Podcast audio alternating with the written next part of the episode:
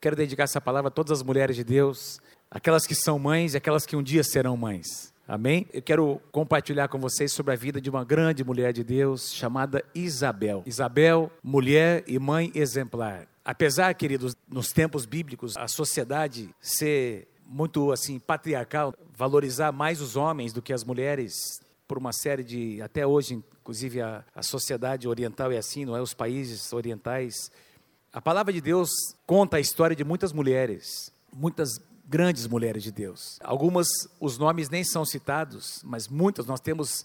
Eu relacionei aqui, comecei a pensar, comecei a viajar de Gênesis até, desde o Antigo Testamento até o Novo Testamento, lembrando de algumas mulheres que a Bíblia faz questão de mencionar, como as três mulheres dos patriarcas, Abrão, Isaac e Jacó, Sara, Rebeca e Raquel, mulheres como Joquebede, a mãe de Moisés. Que visão que teve essa mulher, não é, de guardar aquela criança, numa época em que Faraó mandou matar as crianças, bebês, e ela viu alguma coisa. Hebreus capítulo onze diz que ela enxergou alguma coisa, ela e o seu pai enxergaram no, naquele menino alguma coisa, tiveram uma visão profética. Miriam, a irmã de Moisés, tantas outras. Raabe, lembra a meretriz de Jericó, que foi incluída, que foi aceita em Israel, incluída na linhagem do Senhor Jesus. Raabe, Débora, juíza, profetisa, líder de Israel. Ruth, que nem era israelita, mas foi também incluída na linhagem, tornou-se a bisavó do rei Davi. Ana, uma mulher de oração. Esther, rainha, intercessora, e tantas outras. No Novo Testamento, os nomes de muitas delas são citadas, e às vezes não diz muita coisa, como, por exemplo, Lloyd e Eunice, a avó e a mãe de Timóteo, do homem que se tornou pastor da igreja em Éfeso, discípulo do, do apóstolo Paulo. Diz pouca coisa, mas o que diz ali mostra, por exemplo, o que Timóteo era. Ele era pela influência que teve da mãe e da avó, duas figuras masculinas. O pai de Timóteo, inclusive, nem convertido era. Mulheres como Priscila, esposa de Áquila, um grande homem de Deus no Novo Testamento, uma mulher que ensinava a palavra de Deus, e tantas outras, cujos nomes nem são citados. Por exemplo, no livro de Hebreus, diz que viúvas receberam pela ressurreição os seus filhos. Os nomes não são citados. Eu já preguei, inclusive, sobre isso no Dia das Mães aqui, sobre essas mulheres, tanto nos dias do profeta Elias, quanto do profeta Eliseu. Enfim, mulheres que apoiaram o ministério de Jesus. Diz que mulheres prósperas sustentaram o seu ministério. Então as mulheres estão presentes. Milagres que aconteceram nos dias de Jesus, por meio de mulheres. Mulheres experimentaram, trouxeram para sua casa milagres, creram por milagres. Os nomes delas nem são citados, mas as suas histórias estão na palavra de Deus. Portanto, Deus tem um plano para as mulheres. Deus deseja usar mulheres nos nossos dias. É, sempre foi assim, e Deus sempre usou grandes mulheres de Deus. Isabel é um exemplo delas. Interessante que a história de Isabel só é contada no capítulo um de Lucas. Você não vai encontrar em nenhum dos outros evangelhos nada, absolutamente nada sobre Isabel, mas no capítulo um, praticamente o capítulo todo conta a história da família de Isabel, de João Batista, que foi gerada também na mesma época que Jesus, e eu quero conversar com vocês sobre isso. Isabel é a mãe de João Batista, o profeta do Senhor, o último profeta do Antigo Testamento, profetizado. Tem várias profecias no Antigo Testamento, a, talvez a principal delas está em Isaías, no capítulo quarenta, quando Isaías diz que um dia uma voz se levantaria no deserto, preparando o caminho do Senhor. E essa voz era a voz de João Batista. Amém, queridos? João Batista foi gerado nessa casa, foi preparado por uma mulher, foi ensinado por uma mulher. A sua mãe chama-se Isabel. A história de Isabel começa no capítulo um, no versículo cinco. Acompanhe comigo. No tempo de Herodes, rei da Judeia, havia um sacerdote chamado Zacarias. Zacarias é o marido de Isabel, que pertencia ao grupo sacerdotal de Abias. Isabel, sua mulher, também era descendente de Arão. Deixa eu falar um pouquinho sobre esse contexto. Ambos, Isabel e Zacarias, pertenciam à linhagem de Arão, à linhagem dos sacerdotes. E diz aqui que Zacarias estava servindo no mesmo grupo, no grupo sacerdotal de Abias. Quem era esse Abias? Abias foi um sacerdote que viveu na época do rei Davi. Quando Davi foi estabelecido rei sobre todo Israel, a palavra de Deus diz que ele levantou um tabernáculo, chamado, conhecido como o tabernáculo de Davi. Neste tabernáculo, Davi estabeleceu vinte e quatro grupos de sacerdotes, vinte e quatro grupos de sacerdotes, que ministravam diante do Senhor vinte e quatro horas por dia. Esses sacerdotes, meus queridos, Esses que encabeçavam esses vinte e quatro grupos, Abias era um deles, tinham muitos outros levitas e sacerdotes envolvidos na música, no serviço, no tabernáculo. E a cada seis meses, eles cumpriam um turno, ou um turno de uma semana, servindo no tabernáculo e depois no templo de Salomão. Toda vez que tinha um avivamento, onde o templo era restaurado, as funções sacerdotais eram restauradas, esses sacerdotes, esses grupos sacerdotais eram restaurados nas suas ordens. E diz aqui que Zacarias, o marido de Isabel, servia no turno de Abias, que havia servido centenas de anos antes, tinha caído ali exatamente o seu turno, né? O seu grupo sacerdotal estava então servindo no templo. A cada seis meses era exatamente o turno de Zacarias, que pertencia à linhagem de Abias. Versículo seis diz, ambos, refere-se aqui a Zacarias e Isabel, eram justos aos olhos de Deus, obedecendo de modo irrepreensível a todos os mandamentos e preceitos do Senhor. Que casal maravilhoso, não é? Justos na sua geração, se destacando na sua geração, irrepreensíveis. Versículo sete diz, mas eles não tinham filhos, porque Isabel era estéril, e ambos eram de idade avançada. Não diz aqui quantos anos tinha Zacarias e Isabel. Para dizer que eram de idade avançada, é porque já tinha passado o tempo de gerar filhos, ela já não tinha mais condições como mulher de gerar filhos, e a Bíblia diz que ambos tinham uma idade avançada. A gente vai encontrar histórias muito parecidas de mulheres estéreis no Antigo Testamento, que foram visitadas por Deus, experimentaram a cura do Senhor. Aliás, no Antigo Testamento diz que a esterilidade não era um plano de Deus para as mulheres, que Deus abençoaria as mulheres de Israel com, com fertilidade. Tem aqui uma aplicação espiritual. Deus quer nos fazer frutíferos na sua casa, amém? Deus quer le- nos levantar como homens e mulheres frutíferos na sua casa. Nós encontramos, por exemplo, muitas mulheres no Antigo Testamento, as três esposas dos patriarcas, Sara, Rebeca e Raquel, as três eram estéreis, Ana era estéril, foram visitadas, outras mulheres foram visitadas por Deus, curadas da sua esterilidade, mas nós encontramos essa conotação assim, desse sentimento de desprezo que essas mulheres sentiam, porque na cultura da época bíblica, não gerar filhos era algo vergonhoso para uma mulher. O maior prazer que uma mulher, o maior presente que uma mulher poderia dar ao seu marido era filhos. Interessante, quero fazer uma observação aqui, quem sabe algumas não geravam filhos, não era por causa dela. Muito provavelmente alguns homens eram homens inférteis, mas quem levava o ônus era a mulher, para vocês verem como era a sociedade. Vocês se lembram, por exemplo, de Ana e Penina? Diz que quando eles vieram para oferecer um sacrifício ao Senhor na época da Páscoa, diz que havia uma peleja, a sua rival Penina falava mal dela, ela ridicularizava Ana, porque Ana não podia gerar filhos. Era um sentimento que trazia peso ao coração das mulheres, e esse casal viveu por anos, meus queridos, não conseguiu gerar filhos, mas deixa eu mostrar algo a você, que mostra o coração dessa mulher, deste homem. Versículo seis diz, certa vez, eu creio num Deus que em dias normais pode fazer milagres incríveis nas nossas vidas, eu creio num Deus que em dias absolutamente comuns, como eu tenho falado aqui muitas vezes, ele pode mudar completamente o nosso contexto, situações em que nós vivemos, e às vezes nós estamos orando por anos, por uma situação, e o nosso Deus é um Deus que em dias comuns, ele muda a nossa história, ele responde às nossas orações, ele manifesta milagres. Diz aqui, certa vez, num dia absolutamente comum, enquanto ele estava servindo ali, não é? Estando de serviço o seu grupo, Zacarias, estava servindo como sacerdote diante de Deus, servindo a Deus, enquanto ele servia, algo que iria mudar a história da sua vida, e também iria impactar as nossas vidas até o dia de hoje, aconteceu na vida desse casal. Deixa eu dizer uma coisa, antes de eu continuar nessa palavra, meus queridos, nunca deixe de servir ao Senhor.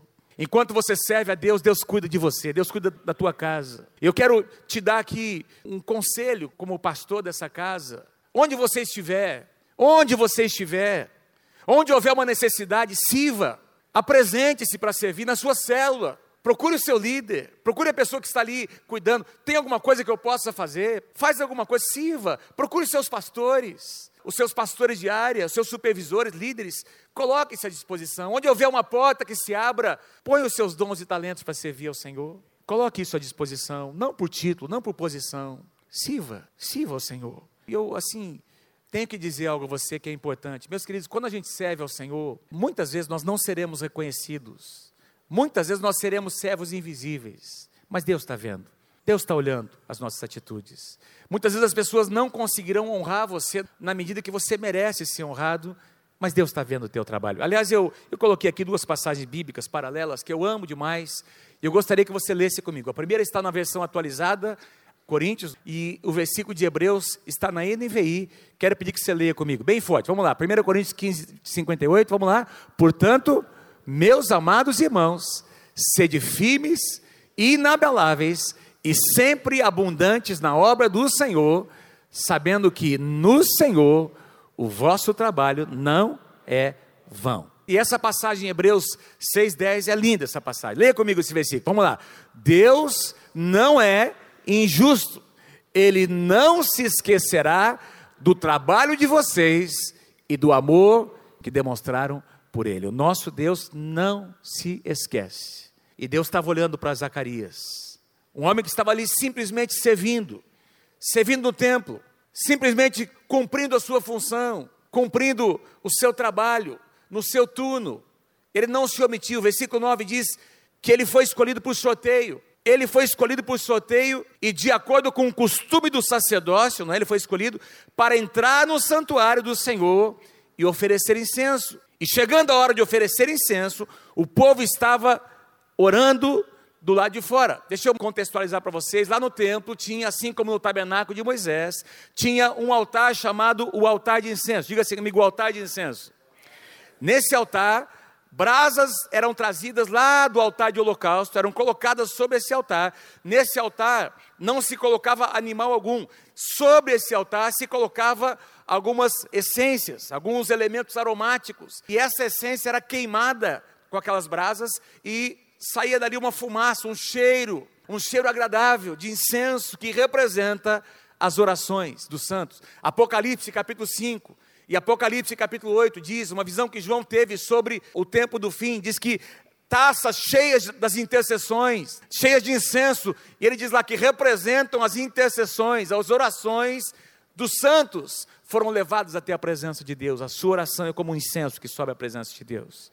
E diz que ele estava ali levando aquele incenso, e do lado de fora, porque o povo não poderia entrar naquele compartimento do santuário, ali onde estavam outros elementos, né, dentre eles este altar de incenso, diz que o povo estava do lado de fora, oferecendo orações, e esperando o sacerdote representá-los diante de Deus, que esse era o ritual daquela época, e retornar depois. Versículo onze diz assim, então versículo onze diz, então, enquanto estava ali Zacarias, meus queridos, oferecendo aquele incenso, um anjo do Senhor apareceu a Zacarias, à direita do altar do incenso, e quando Zacarias o viu, perturbou-se e foi dominado pelo medo. Sabe que nós temos ouvido muitos testemunhos nesses dias, visitações que têm acontecido em países onde não há liberdade do evangelho ser ministrado, como nós temos no Brasil, pessoas estão recebendo visitações de anjos. O próprio Jesus tem aparecido em sonhos, em visões, para evangelizar essas pessoas, e tem testemunho após testemunho de pessoas que têm tido uma experiência com Deus,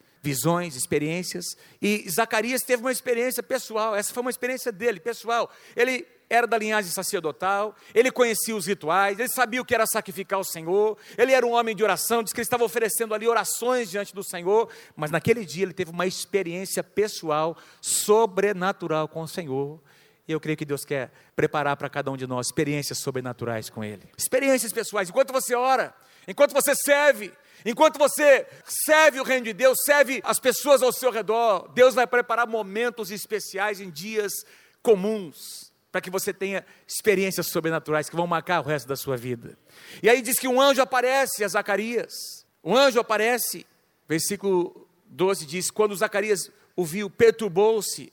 Eu acho que a reação de Zacarias foi uma reação normal. Se de repente aparecesse um anjo para você, na sua, você está orando sozinho, de repente aparece um anjo, e era o anjo Gabriel, um anjão, né? Fortão, sei lá como é, imagina essa cena. Ele reagiu da forma como nós reagiríamos, de repente ele ficou espantado, não era algo comum. Versículo treze diz assim, mas o anjo lhe disse, então isso mostra que o anjo não veio apenas para aparecer, mas veio para trazer um recado profético a Zacarias. O anjo lhe disse, não tenha medo, Zacarias.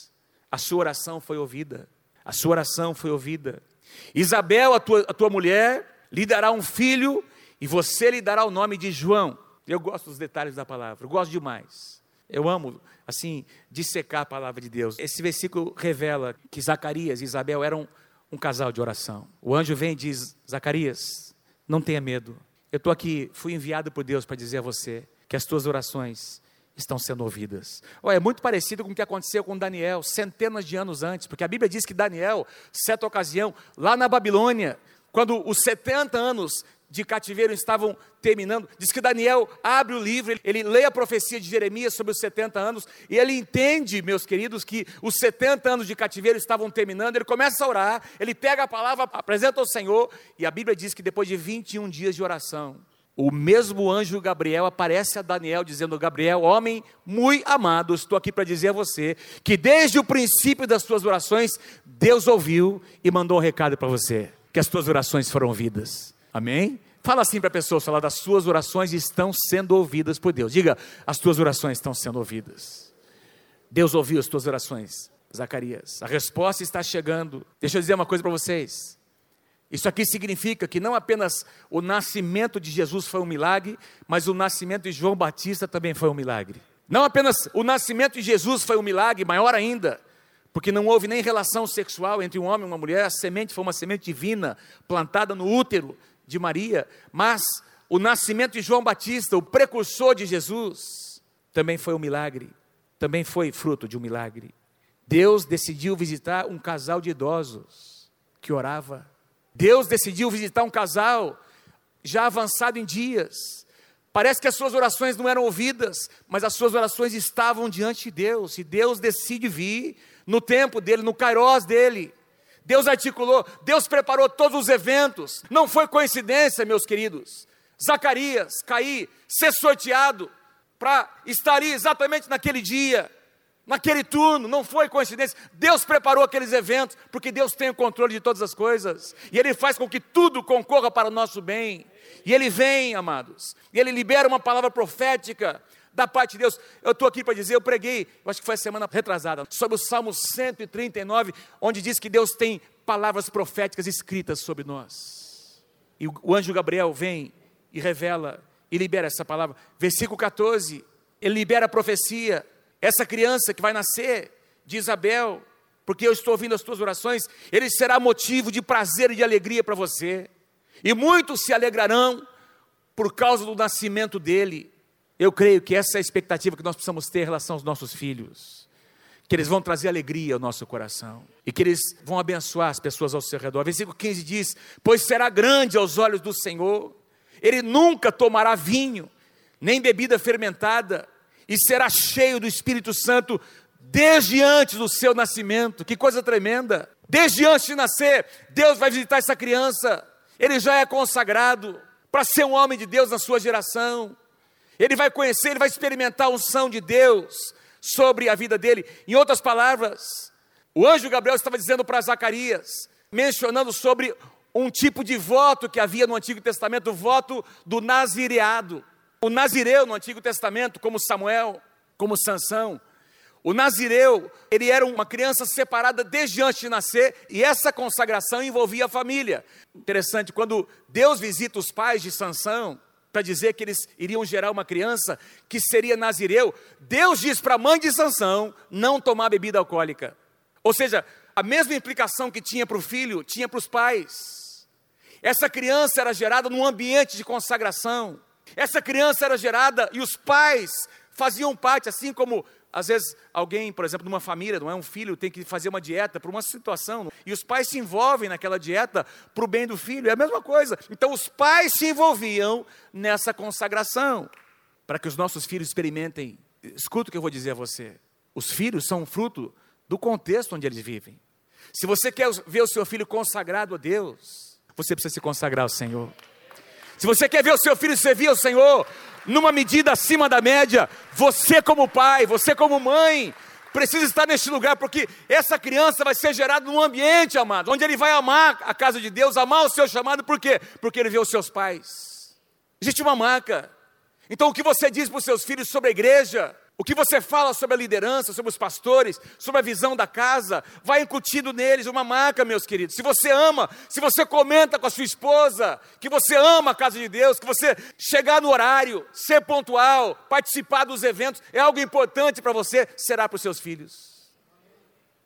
Será para os seus filhos. Essa consagração envolvia abster-se de alguns tipos de alimentos que eles consideravam contaminados, não beber bebida alcoólica, alguma fermentada, deixar o seu cabelo crescer como um sinal da cobertura de Deus, não tocar em cadáveres. Se alguma dessas regras fossem violadas, tinha todo um ritual de renovação do voto que era feito, que envolvia os nazireus. Então, Deus diz para Zacarias e também para Isabel: olha, esse menino precisa crescer num ambiente de consagração. Ele será consagrado ao Senhor. Versículo dezesseis. E ele fará retornar, João Batista, fará retornar muitos dentre o povo de Israel ao Senhor, o seu Deus. Irá diante do Senhor no espírito e no poder de Elias, para fazer voltar os corações dos pais aos filhos e os desobedientes à sabedoria dos justos, para deixar um povo preparado para o Senhor. Que coisa tremenda! Porque Malaquias tinha profetizado que a unção do profeta Elias viria. E parcialmente essa profecia se cumpre em João Batista, porque a totalidade dessa profecia vai acontecer nos nossos dias, quando Deus vai enviar uma unção, a mesma unção que estava sobre Elias, a unção do fogo de Deus, que vai trazer conversão de corações a Deus e uns aos outros. Pais se convertendo aos seus filhos, os filhos aos seus pais. Que profecia tremenda! Versículo dezoito diz que Zacarias, agora ele reage. Zacarias perguntou ao anjo: como é que eu posso ter certeza disso? Eu sou velho e a minha mulher de idade avançada. Zacarias duvida, Zacarias questiona, meus amados. Às vezes nós estamos orando por algo, presta atenção no que eu vou dizer, e quando Deus responde, a gente não acredita que Deus respondeu, porque é o que está dizendo aqui. A vida inteira eles estão orando por uma criança, por um filho, aí o anjo Gabriel vem, um anjo vem dizer, a sua esposa vai gerar, e ele profetiza sobre essa criança, e aí o velho duvida. Mais ou menos como aconteceu com o apóstolo, lembra, o apóstolo Pedro. Herodes pega Tiago, irmão de João, não João Batista, João, que escreveu um dos evangelhos, Tiago, irmão de João, põe Tiago e Pedro no, no cárcere, manda matar Tiago. Como ele vê que isso repercute bem entre os judeus, Herodes decide fazer o mesmo com Pedro. A igreja está orando, diz que a igreja vai lá para uma casa, orar, interceder. Enquanto eles oram, durante a noite, Deus envia um anjo para libertar Pedro, tira Pedro da prisão, e conduz Pedro para a casa onde a igreja está orando. Quando Pedro chega na casa e bate na porta, alguém atende e diz: ó, oh, tem um fantasma lá fora. Aliás, a moça, a menina disse: Pedro está lá fora.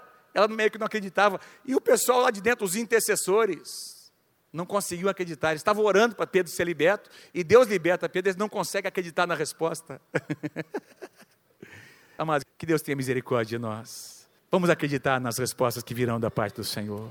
Nosso Deus é um Deus que responde às nossas orações. É, talvez não seja no tempo dele, nem da forma como nós achamos, mas o nosso Deus é um Deus que responde às nossas orações. Porque ele duvidou, o anjo diz assim para ele, quem manda, né? O anjo responde: eu sou Gabriel, cara. Eu sou Gabriel, o que está sempre à presença de Deus. Fui enviado para lhe transmitir essas boas novas. Mas já que você não acreditou, você vai ficar mudo, cara. Então você não poderá falar até o dia em que isso acontecer.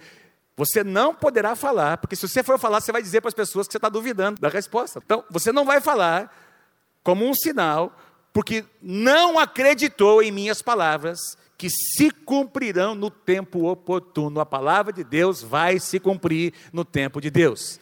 E aí, meus queridos, deixa eu citar uma passagem paralela.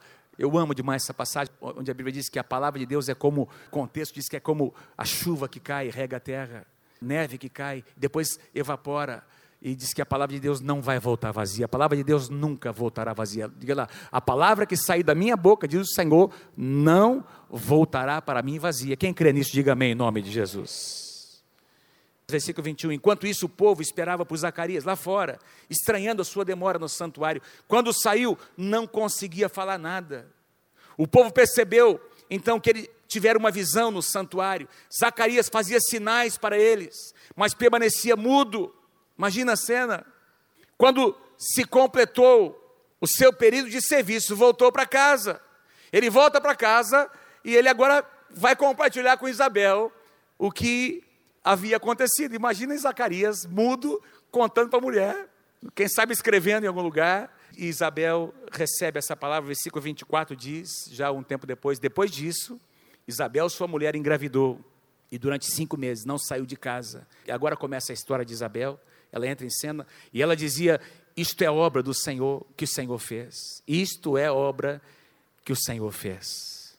Agora ele olhou para mim com favor, para desfazer a minha humilhação perante o povo. E aí você, se você continuar lendo, você vai perceber no contexto que o que eu acabei de ler, aconteceu essa declaração cinco meses depois, no mês seguinte, seis meses depois, o mesmo anjo Gabriel visita Maria e anuncia a Maria que ela ficaria grávida e seria cheia do Espírito Santo e, e fala para Maria que ela geraria o Messias e diz para Maria que Isabel, que era parente, uma parente próxima, também estava grávida. Maria não sabia disso. Por quê? Porque Isabel havia se recolhido na sua casa, não compartilhou com ninguém. Maria recebe o recado e vai até onde está Isabel, não morava muito longe, muito distantes, e aí, diz lá, no versículo quarenta e um, Maria chega até a casa de Isabel, Zacarias, e entra na casa, versículo quarenta e um, quando Isabel ouviu a saudação de Maria, o bebê, presta atenção amados, o bebê, João Batista aqui dentro, o bebê agitou-se em seu ventre, e Isabel ficou cheia do Espírito Santo. Meu Deus, que experiência, aqui dentro o bebê mexe, tinha seis meses, e diz que ele agitou, com seis meses já está mexendo mesmo, mas deve ter mexido de um jeito bem diferente, deve ter dado uns, deve ter dito, é ele, é ele, é ele. O Messias está chegando, sei lá, aliás, deixa eu continuar lendo, eu vou fazer um comentário, versículo quarenta e dois, em alta voz, exclamou Isabel, bendita é você entre as mulheres, Isabel disse para Maria, bendita é você entre as mulheres, e bendito é o filho que você dará à luz, quarenta e três, mas, por que sou tão agraciada ao ponto de me visitar a mãe do meu Senhor? quarenta e quatro e quarenta e cinco. Logo que a sua saudação chegou aos meus ouvidos, ela diz, o bebê que está no meu ventre agitou-se de alegria, feliz. Atualizada diz, bem-aventurada é aquela que creu, que se cumprirá aquilo que o Senhor lhe disse. Quero ressaltar aqui a vocês, veja, Maria recebe o anjo, Maria não está ainda, não tem nenhum sinal de gravidez, nada. Maria chega na casa de Isabel, só dá uma saudação, o bebê no ventre de Isabel mexe, ela é cheia do Espírito Santo, ela se lembra da palavra profética que Deus havia dado ao seu marido, sobre ela, sobre a criança, e ela então abençoa Maria, ela libera, ela tem uma resposta profética naquele momento, não tinha nenhum sinal, Maria não disse nada, amados, ela teve uma revelação, ela percebeu, pelo que ela vivenciou no seu físico, na sua alma, ela percebe que Maria estava gerando o Messias. Não tem nenhum lugar onde diz que o anjo apareceu para ela dizendo, oh, Maria também vai, nada, ela teve uma revelação da parte do Senhor, uma percepção profética que Deus deseja trazer sobre as mulheres dessa casa. Eu quero declarar sobre as mulheres dessa casa em nome do Senhor Jesus, que você tenha a percepção profética que muitas vezes o seu marido não tem. Isabel teve uma percepção profética que Zacarias não conseguiu ter, amados, porque nós homens, às vezes nós somos cabeça dura mesmo, e nós precisamos da sensibilidade das mulheres, de mulheres de Deus ao nosso lado, que nos mostram, nos, e, e às vezes vêm coisas que nós não conseguimos ver, quem pode dizer amém, em nome de Jesus, uma mulher sensível ao mover de Deus, e como Maria precisava dessa afirmação, porque Maria encontrou em Isabel o apoio que ela precisava. Maria tinha toda uma questão envolvendo Maria, uma gravidez, não é, ainda solteira, imagina o que ela sofreria, e a gente conhece o contexto, o próprio José fala a respeito disso, e ela precisava da afirmação de uma mulher mais experiente, para dizer, é você, você é abençoada, você é bendita, Deus vai cumprir em você a palavra que Ele liberou. Nós precisamos de mulheres assim nessa casa, que trazem afirmação, que abençoam as pessoas, que liberam as crianças, os jovens, para alcançar o seu melhor em Deus. Versículo cinquenta e seis diz que Maria permaneceu com Isabel cerca de três meses, ficou até o parto. Inclusive deve ter ficado ali para ajudar Isabel, porque Isabel era uma mulher idosa, uma idade mais avançada, e Maria permaneceu ali para ajudar Isabel, nesses últimos dias de gravidez, e depois voltou para casa, voltou para casa. Eu fico pensando nesses três meses, o que é que será que essas duas mulheres de Deus conversaram?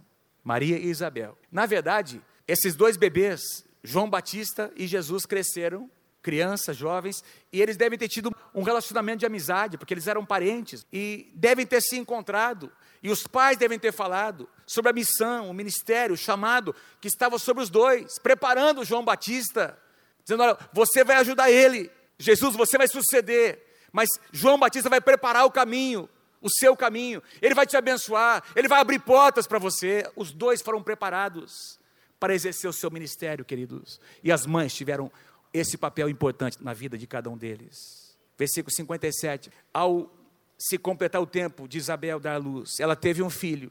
E olha que lindo, os seus vizinhos e os seus parentes ouviram falar da grande misericórdia. Quem é que falou? Não foi Zacarias, porque ele estava mudo. Ele não conseguia. Quem é que testemunhou? Para os vizinhos, para os parentes. Isabel, Isabel. Ouviram falar da grande misericórdia que o Senhor lhe havia demonstrado e se alegraram com ela. Isabel testemunhou, Isabel pregou para os seus amigos, para os seus vizinhos. Deixa eu dizer uma coisa, a sua melhor pregação é o seu testemunho pessoal.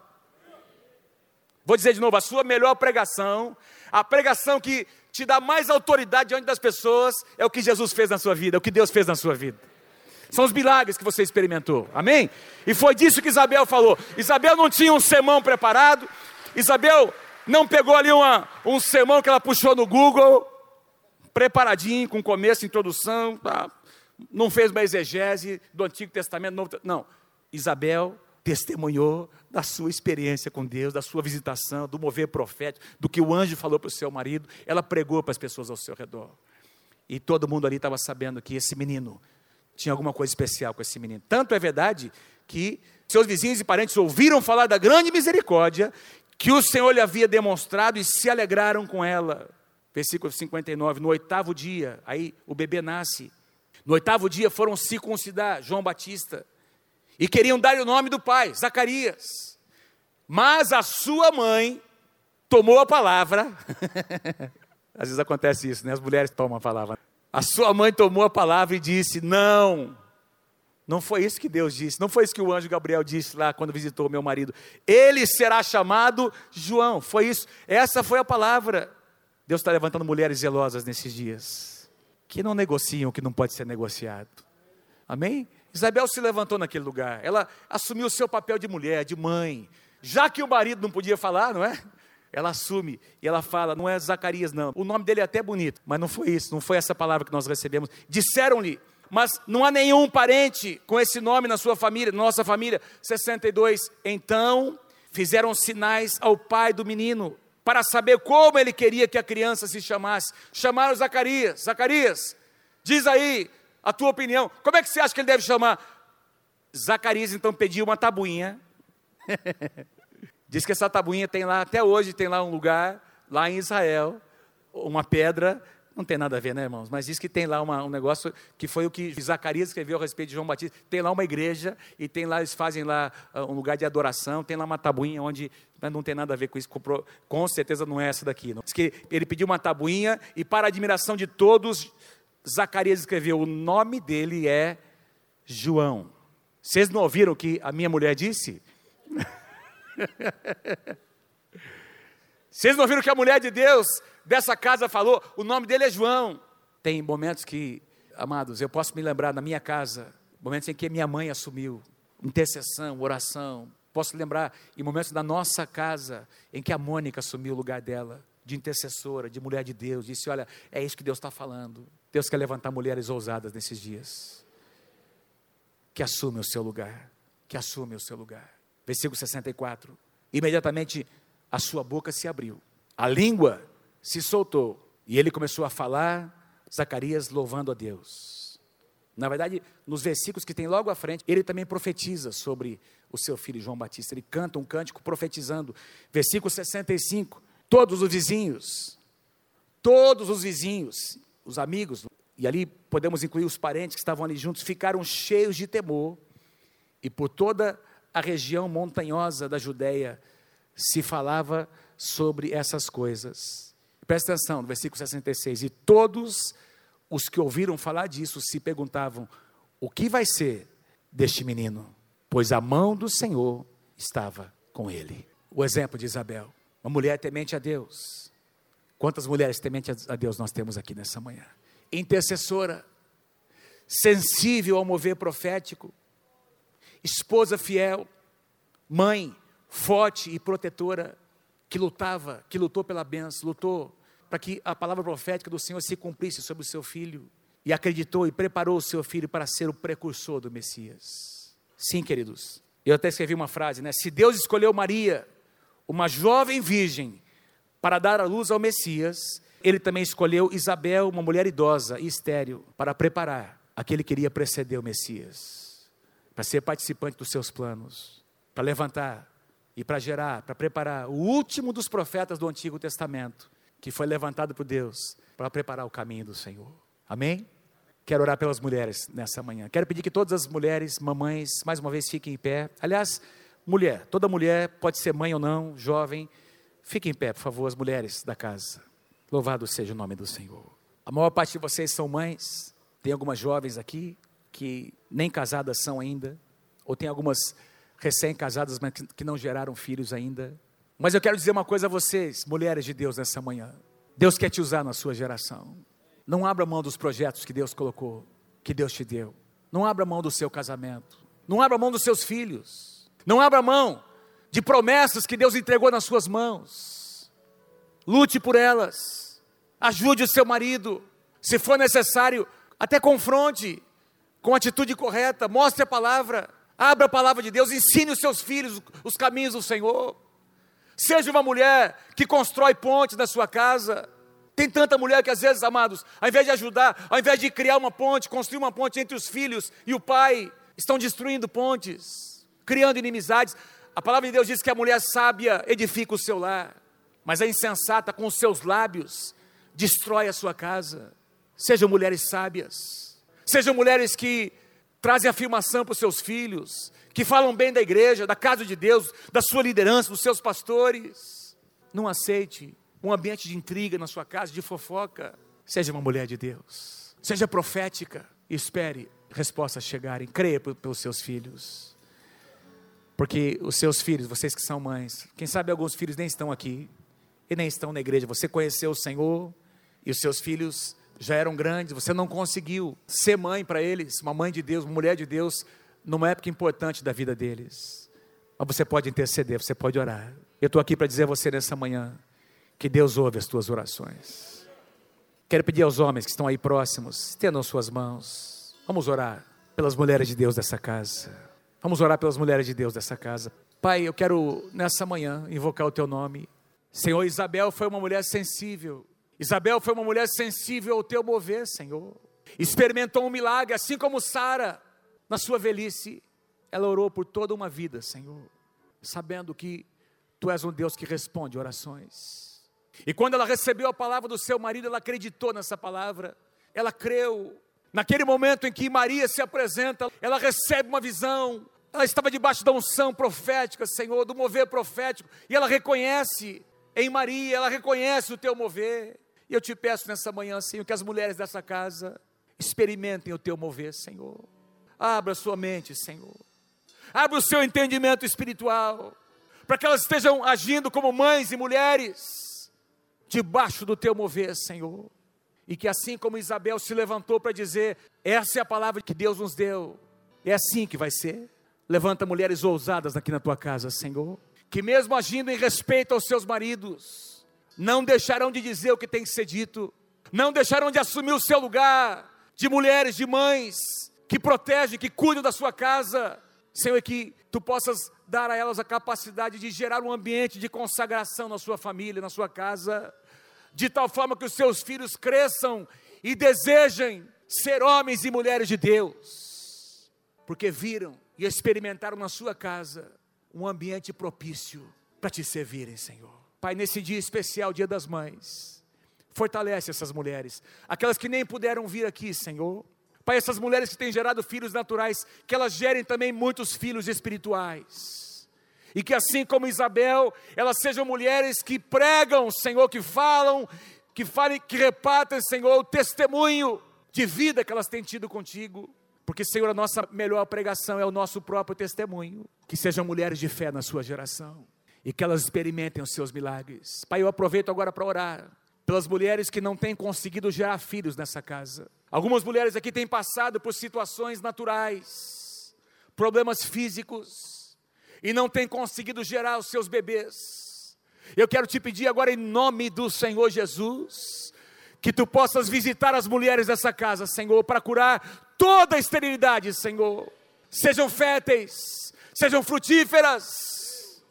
Pai, que o Teu Espírito Santo as visite nessa manhã, trazendo cura no seu físico, Pai, em nome do Senhor Jesus, em nome do Senhor Jesus, e que um dia elas estejam aqui para testemunhar, Senhor, trazendo essa criança para ser consagrada a Ti como um fruto de um milagre, Senhor, que Tu has de fazer nessas casas.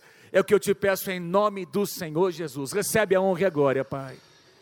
Em nome de Jesus. Amém e amém.